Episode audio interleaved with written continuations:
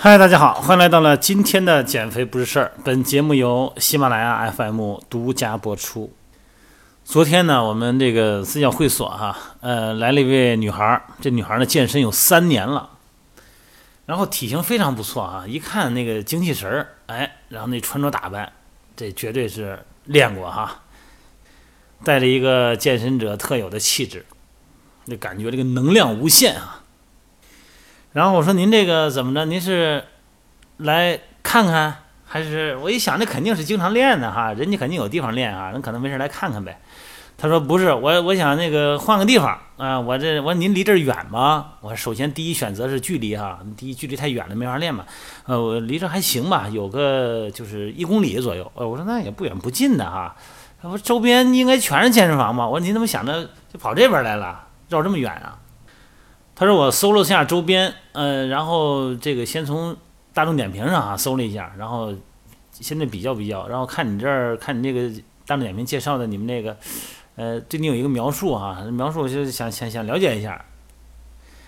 我这描述的东西不一定是真的呀，这个东西大众点评咱说不好听的，谁还说自己不好啊哈？虽然我们这大众点评的东西不是我写的，但肯定那都是往夸大了写嘛。我说没有这么好啊。”至少我们这儿我没这么好，啊，他说是我这这不要不来看看吧，见见面然后沟通一下啊。我您说有什么需求？他说呀，我以前呢就是这个很早以前是运动员啊，就打羽毛球的运动员啊，那练的时间很长了，从小就练。后来呢就健身，因为喜欢运动嘛，啊，运动是生活中不可分割的一部分，所以说运动。然后呢，再根据现在的这种。流行时尚的运动哈啊塑形啊，什么马甲线呐、翘臀呐，各种训练，然后也专门找私教，就没私教感觉还是不行，自己练有时候重量上不去。然后呢，这个第二天呢，这个肌肉充血不明显。他说，特别是在训练的时候啊，有些动作呢，这孤立性特别差啊，因为自己练嘛，想追求大重量，然后呢还本能会借力，那么局部肌肉的孤立性会很差。那我我这一听的内行啊，是吧？那话说的这么那什么好，孤立性、顶峰收缩，这一通专业术语，那挺内行啊。那我说那挺好，您这不是练挺好吗？那怎么还想想改换门头啊？您想跟着我练什么呢？他说就是说这这一年来感觉没有什么进步了，就是感觉这个感觉不太好了哈。然后我说那您坐下吧，简单给您介绍一下啊。我说首先呢。呃，了解了一下他的这个训练，整个训练计划，包括一些训练动作的安排哈。然后我就给他说了一个问题，我说您刚才跟我说的这个肌肉孤立性啊、大重量啊、第二天的撕裂感啊、疼痛感啊，那么我请问您这种这个健身思维哈，是不是男的在增肌的时候才会用到呢？您是想的发达肌肉吗？就是想打比赛那种发达肌肉吗？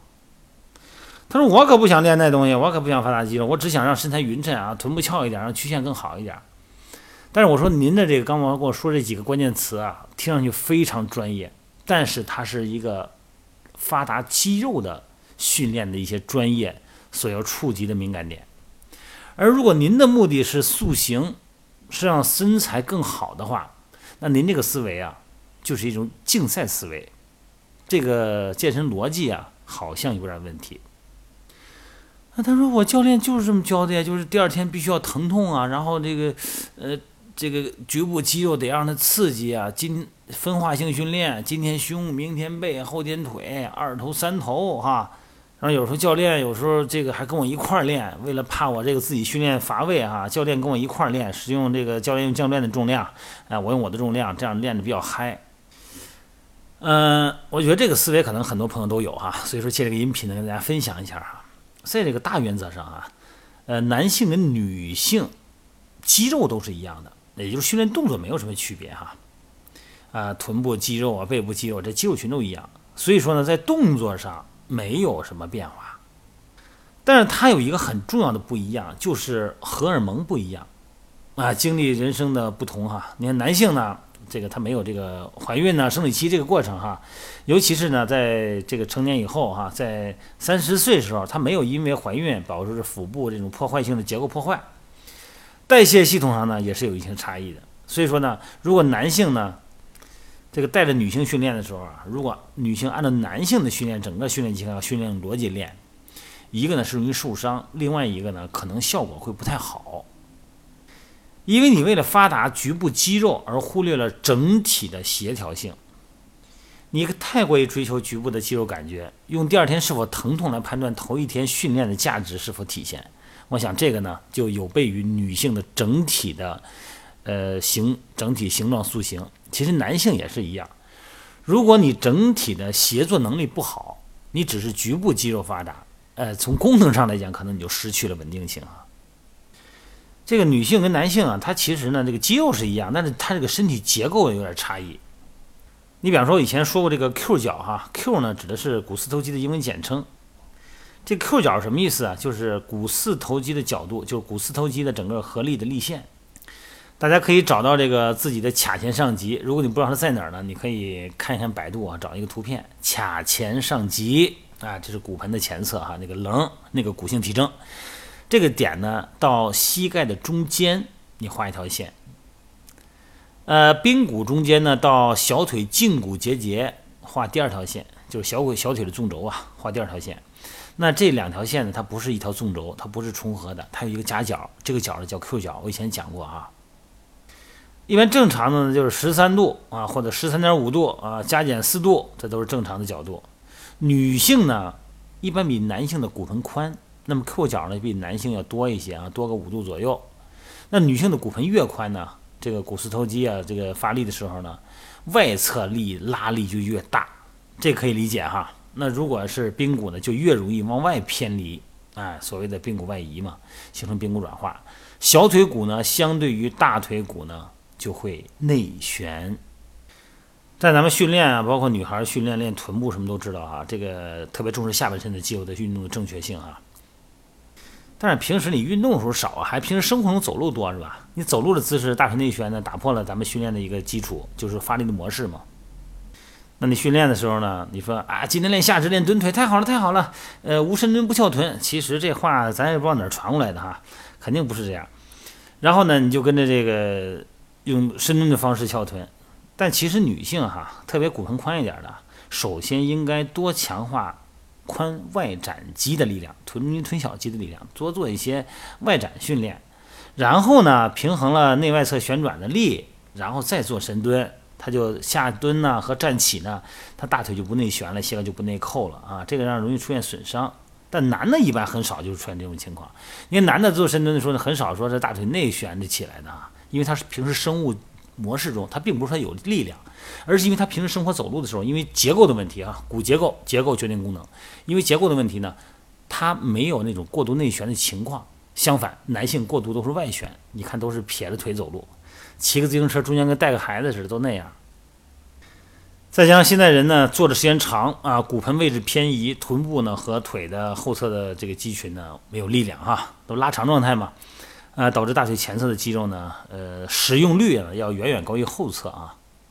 而且，就算你大腿前侧的受力其实也不均匀。前面咱们说有股四头肌哈，外侧、内侧、中间好几个方向呢。通常呢，内侧肌肉呢又紧绷又无力，那么导致大腿前外侧的肌肉呢就过度的使用。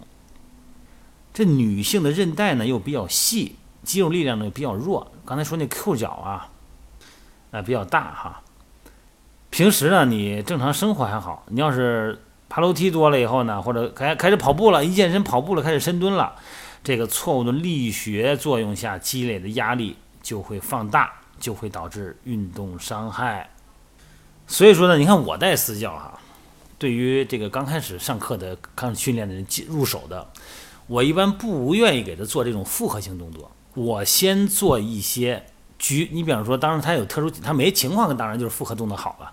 他有这种情况的时候，我尤其是下蹲练臀的时候，我都要多做一些单关节的髋外展呐、髋后伸呐，哎，这些肌肉训练。